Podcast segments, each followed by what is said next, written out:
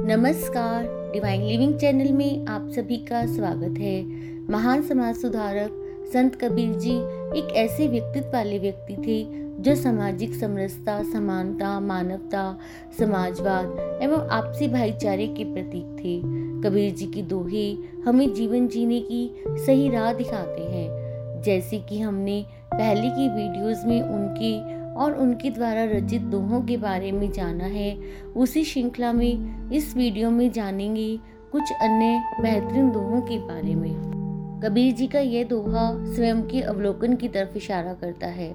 दोस्त पर आए देखी करी, चला हसंत हसंत, अपने याद न आवई, जिनका आदि न अंत। इस दोहे के द्वारा कबीर कहना चाहते हैं कि यह मनुष्य का स्वभाव है।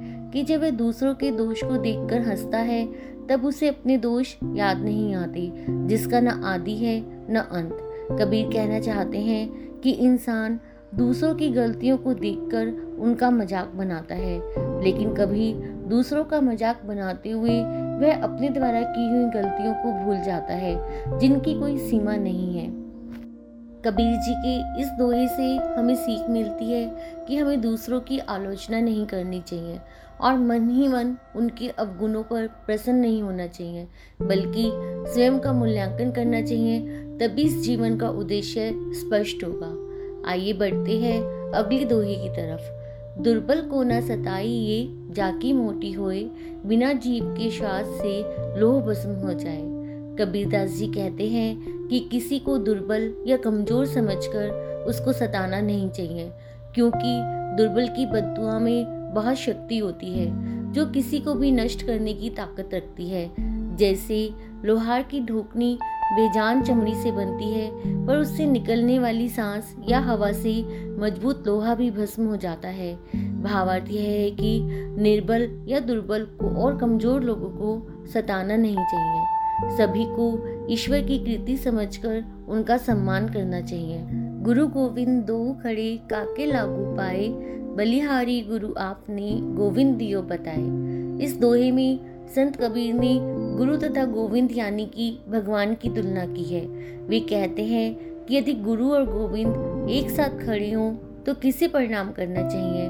ऐसे में गुरु के समक्ष ही शीश झुकाना चाहिए, क्योंकि वही होते हैं जो भगवान से शिष्य का परिचय कराते हैं और शिष्य को भगवान की कृपा का सौभाग्य दिलाते हैं। कबीर के कहने का भाव यह है कि बिना गुरु के ज्ञान मिलना असंभव है। तब तक मनुष्य अज्ञान रूपी अंधकार में भटकता हुआ माया रूपी संसारिक बंधनों में जकड़ा रहता है, जब तक कि गुरु की कृपा प्राप्त नहीं होती। मोक्ष रूपी मार्ग दिखलाने वाले गुरु हैं। बिना गुरु के सत्य एवं असत्य का ज्ञान नहीं होता। उचित और अनुचित के भेद का ज्ञान नहीं होता।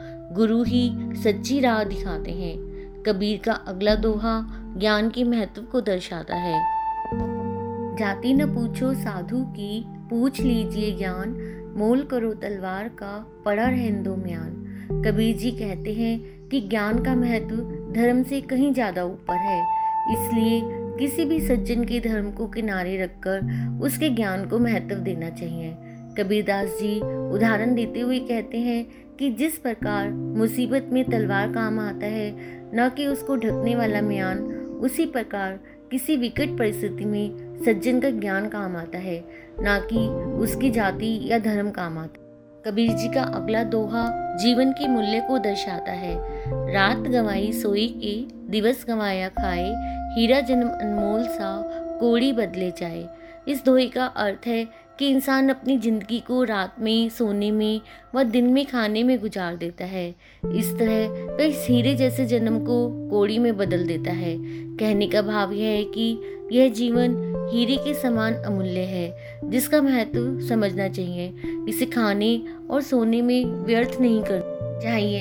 कहने का भावार्थ है कि यह जीवन करोड़ों जतन करने के उपरांत, असंख्य योनियों में भटकने के उपरांत यह मानव देह मिलती है तो इसे बर्बाद क्यों किया जाए? इस जीवन का उद्देश्य हरि भजन, ईश्वर की भक्ति, स्तुति और वंदन करते हुए नेक राह चुनना है। ये थे कबीर जी के बहुमूल्य दोहे। अगर हम इन दोहों के गूढ़ अर्थ को समझकर अपने जीवन में उतारते हैं तो निश्चय ही मन की शांति के साथ साथ ईश्वर की प्राप्ति होगी। धन्यवाद।